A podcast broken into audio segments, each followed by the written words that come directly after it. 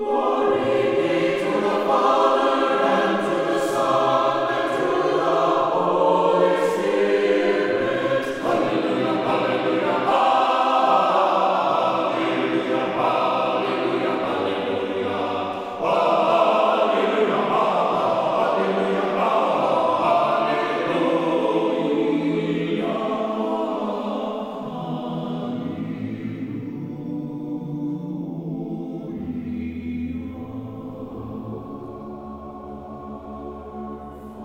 Glory to Jesus Christ. Annunciation Byzantine Catholic Parish presents Light of the East, a program revealing how the Eastern Catholic churches have nourished the Roman Catholic churches and today's world in profound ways through their histories, traditions, mysteries, and spirituality. Hello, I am Father Thomas J. Loya, pastor of Annunciation of the Mother of God Byzantine Catholic Church in Homer Glen, Illinois, and this is a story of the Eastern churches, an inspiring story of faith, courage, intrigue, mystery, spirituality, dissension, and reconciliation. But most of all, this is an expression of a great experience of faith through a unique divine liturgy.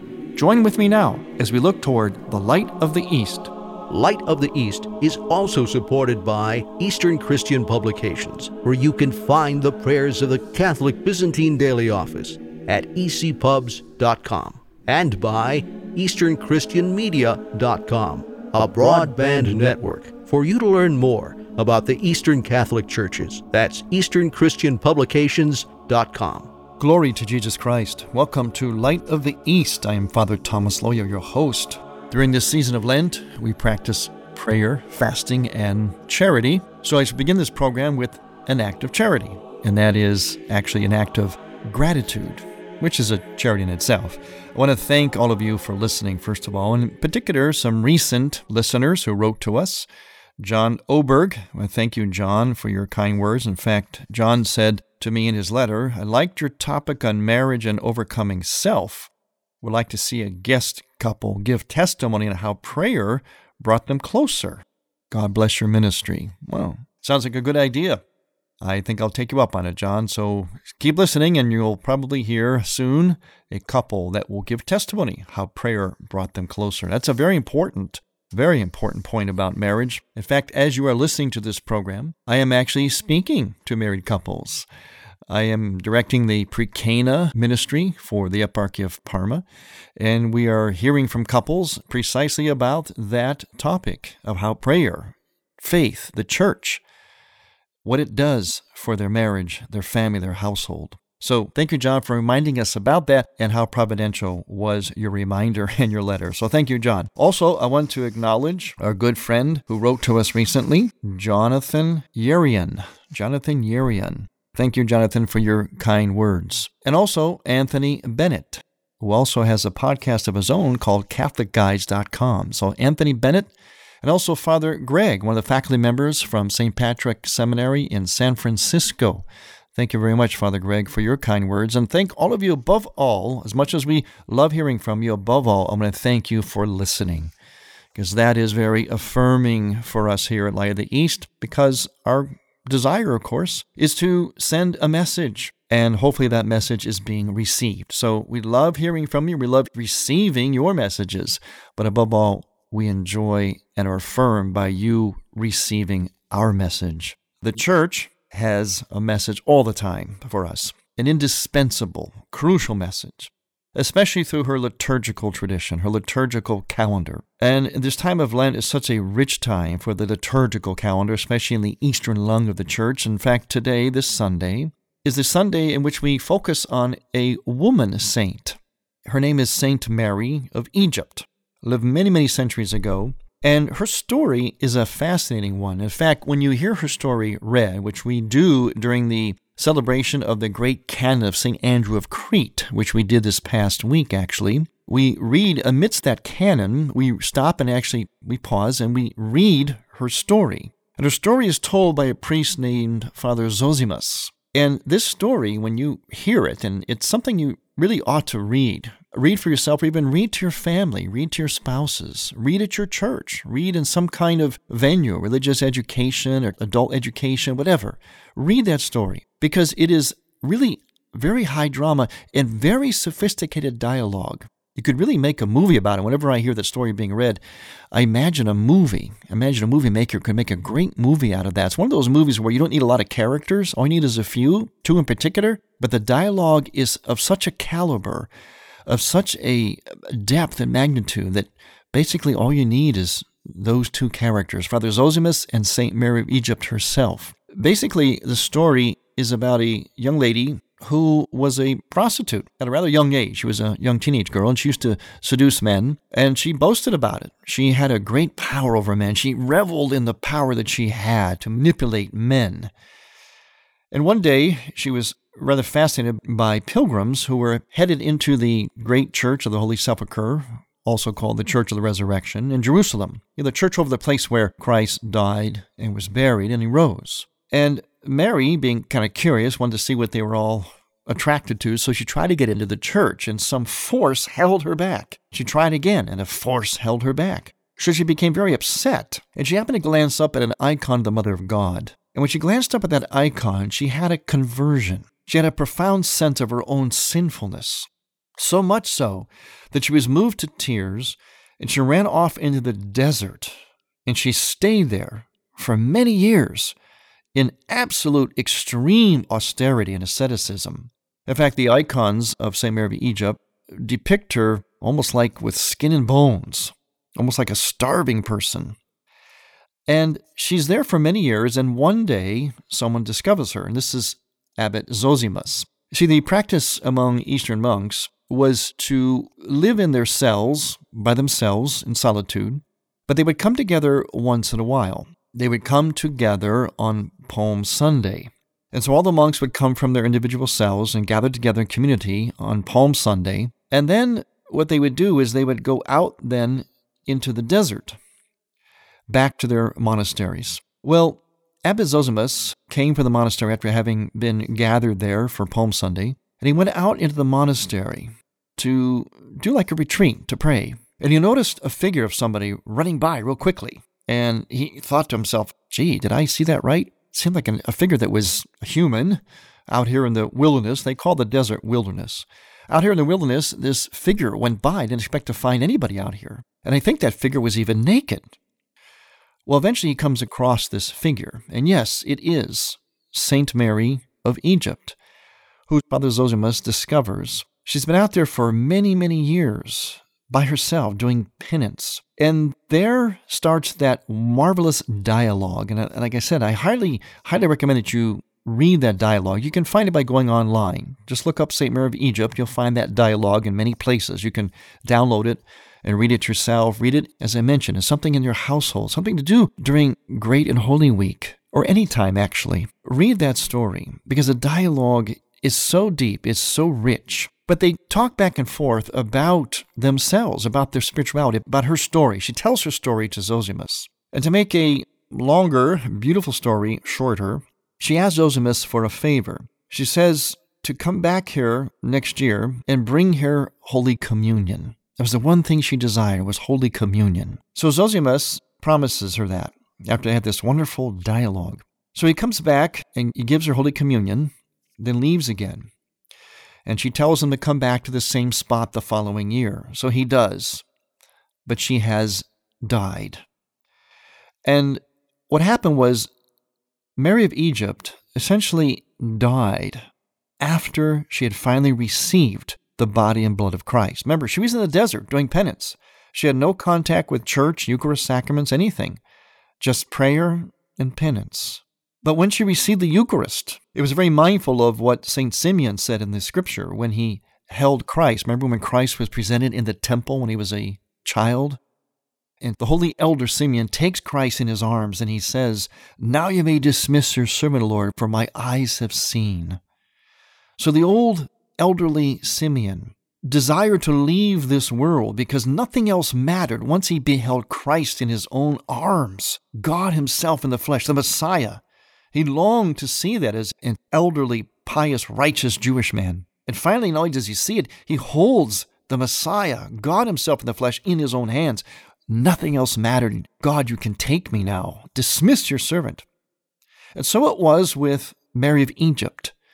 She waited for Zosimus to bring her the body and blood of Christ, the Eucharist, and then gently passed on into eternal life.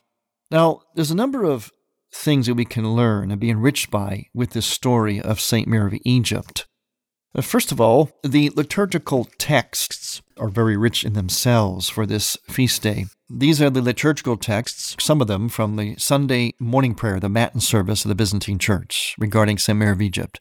Formerly, Moses was glorified by the vision of God on Sinai, thus sketching a new mystery. And now Mary bows before the most pure icon, before the vessel that contained the manna, and she shares the life of the angels. She who once defiled your temple in her flesh wished to see, as David sang, the beauty of your house and the glory of your spiritual temple. O Christ, through the intercession of your mother, the spoutless temple, make me the temple of your Spirit, who is everywhere present.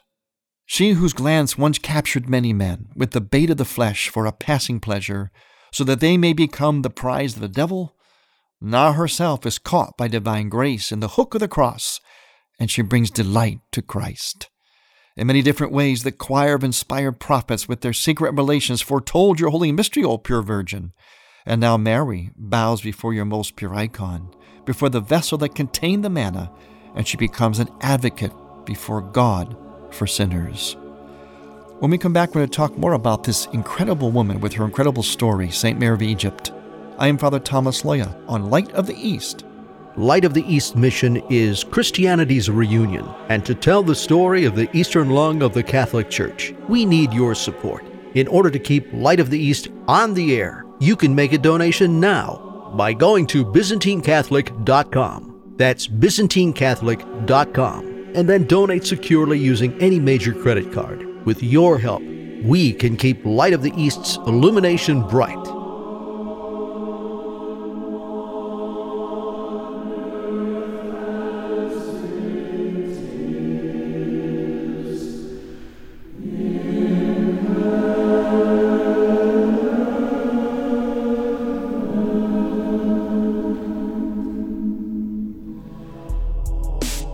Tabor Life Institute, which is dedicated to the formation and education in the theology of the body. To find out more about the Tabor Life Institute, you can go to taborlife.org. That's taborlife.org. Especially if you're interested in conferences and retreats, in particular for youth, young adults, and also for those of you who speak Spanish. That's taborlife.org. You're listening to Father Thomas Loya on Light of the East.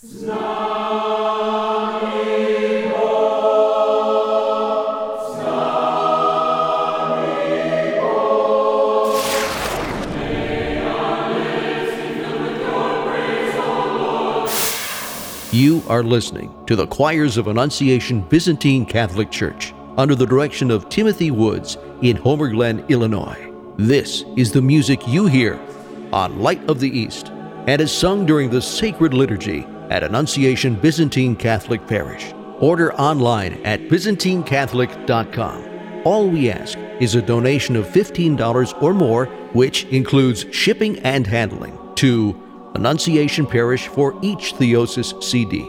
Send a check made out to Annunciation Parish at 14610 Willcook Road, Homer Glen, Illinois 60491. And may God grant you.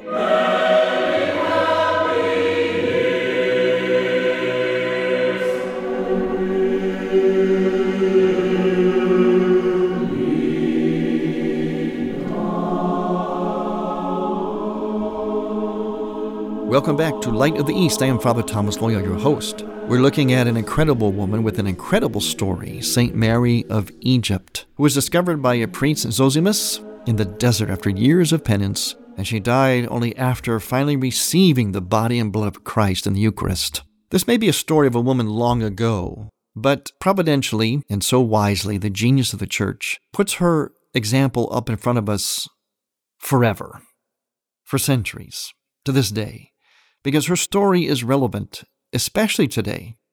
That's the thing about the church. The church is timeless. It works on a kairos time, not a chronos or chronological time. It's all about things that are good for all time, that have a value, past, present, and future.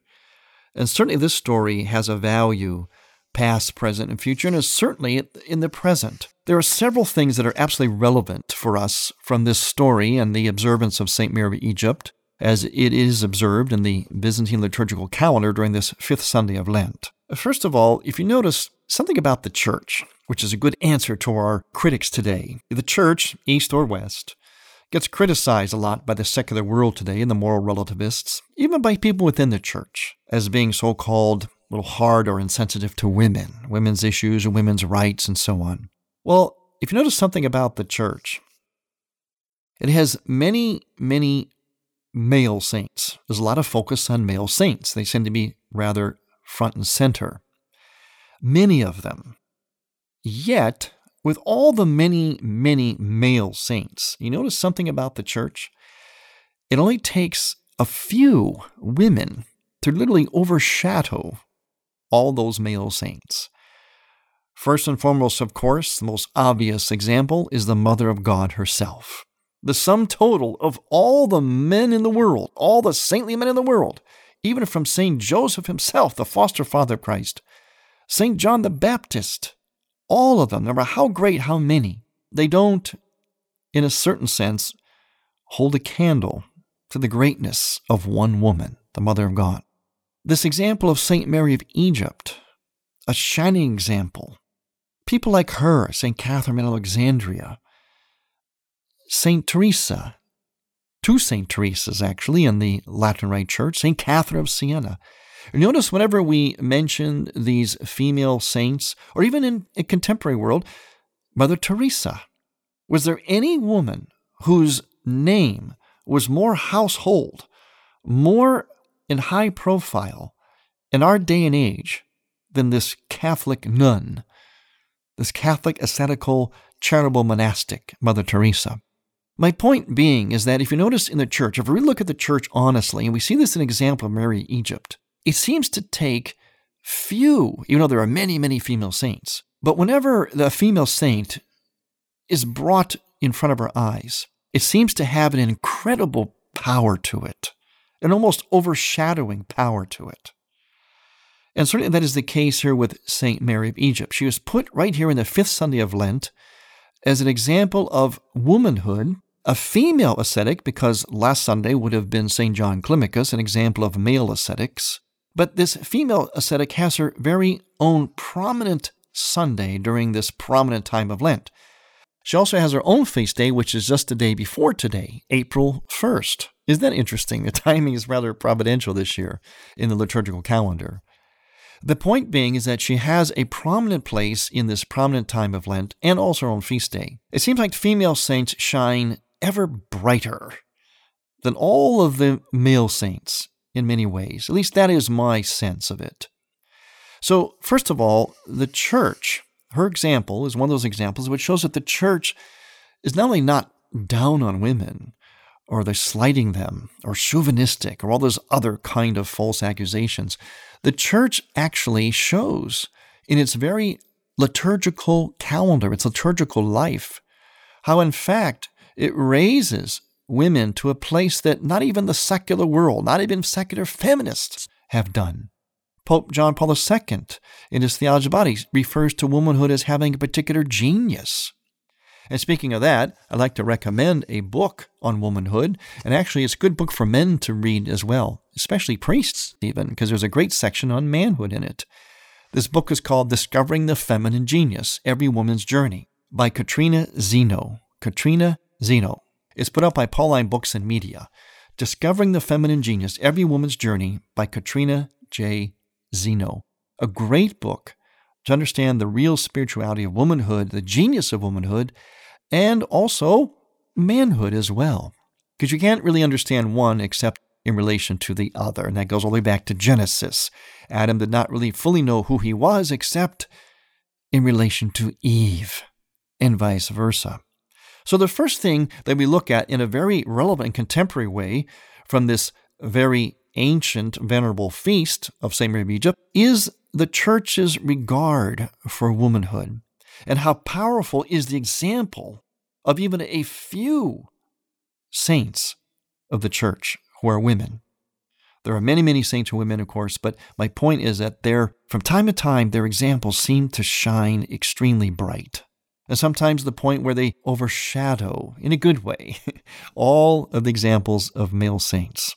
A second thing that we learn from this celebration of St. Mary of Egypt is what our real heart's desire is. You know, most people don't know why they desire things like intimacy, relationships, sexual experience, family, marriage. They don't understand that our deepest desire, because we are made in the image and likeness of God, is for intimacy. Intimacy with God, first and foremost. This is the one thing human beings cannot live well without. And we go in search of it in every way possible, even in disordered ways if we've been injured, especially seriously, in that area of our desire for intimacy. God, as we emphasize so much in the Eastern spirituality, is Trinity Father, Son, and Holy Spirit, a union and communion of persons in love, distinct individuals who form a community among themselves. God made us like that. He made us to image Himself. Therefore, we too desire intimacy, communion, relationship. When we get hurt or frustrated in those areas, we'll search for that no less, even in ways that are disordered or harmful. This was the example of Mary of Egypt. Remember, as a young girl, she was a prostitute, and she did it because she enjoyed the attention of men. She had an insatiable desire to control men, to draw men to her, in a sense, to, to lord over them to manipulate them, to gain affection, but also to almost, in a sense, gain a certain vengeance. Probably because she was hurt in this area in some deep way. So we see in her how even the disordered search for this one deep desire reveals precisely that our desire is that central that desire for union, for intimacy, for communion, for relationality. But we also find something else that the only place we can ultimately satisfy that union is not in disordered ways. The only way you can really satisfy that desire for intimacy is to be intimate with God. First and foremost, to seek God, especially through the help of the intercessor, his mother, the Theotokos. Remember, it was an icon. It was looking up at the icon of the Mother of God that turned this young girl around, that started on the road to finding the ultimate object of her deepest desires. It was the Mother of God and the reality, the power of an icon that pointed her in the direction of her real desires and where she could become satiated with those real desires by the real source by the real remedy, the real answer to her desires, and that is God Himself.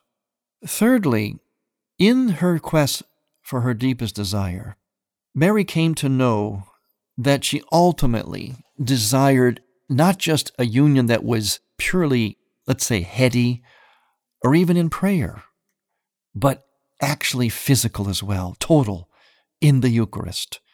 When did she die? After all those years, she thirsted for the object of her desire, which she did have by her asceticism and prayer, her solitude in the desert, but it came to a fulfillment in the physicality of that desire, in her being able to unite her very body, blood, and soul with the body, blood, soul, divinity of Christ in the Eucharist, through the bread and wine consecrated that the priest Zosimus brought to her in the desert. It was then that there was nothing else for her to live for. She had arrived at a union with her ultimate desire, Jesus Christ in the Eucharist.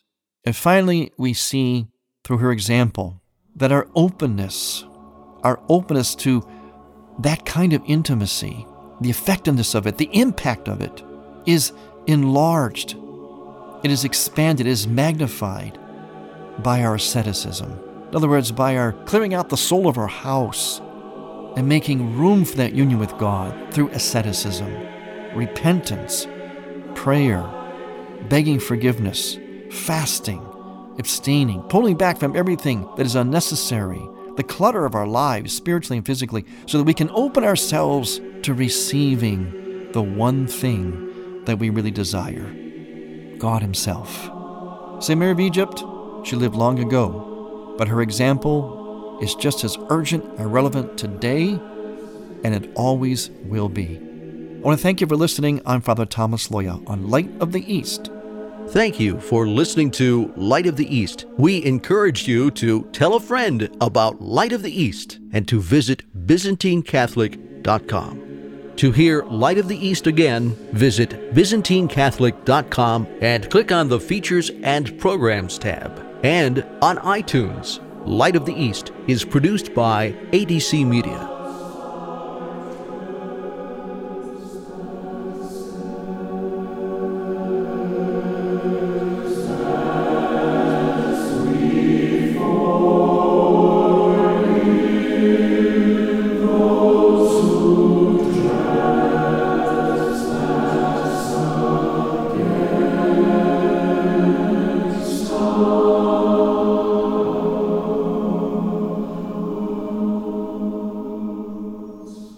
EWTN home video highlight for April is Fatima, Altar of the World. This documentary testifies to the profound connection between heaven and Fatima. You'll also receive a beautiful one of a kind centennial rosary dedicated to the 100th anniversary of the Fatima apparitions created by Ghirelli. Order your DVD and centennial rosary set at EWTNRC.com 24 hours a day, 7 days a week, or call 1 800 854 6316. Thank you for listening.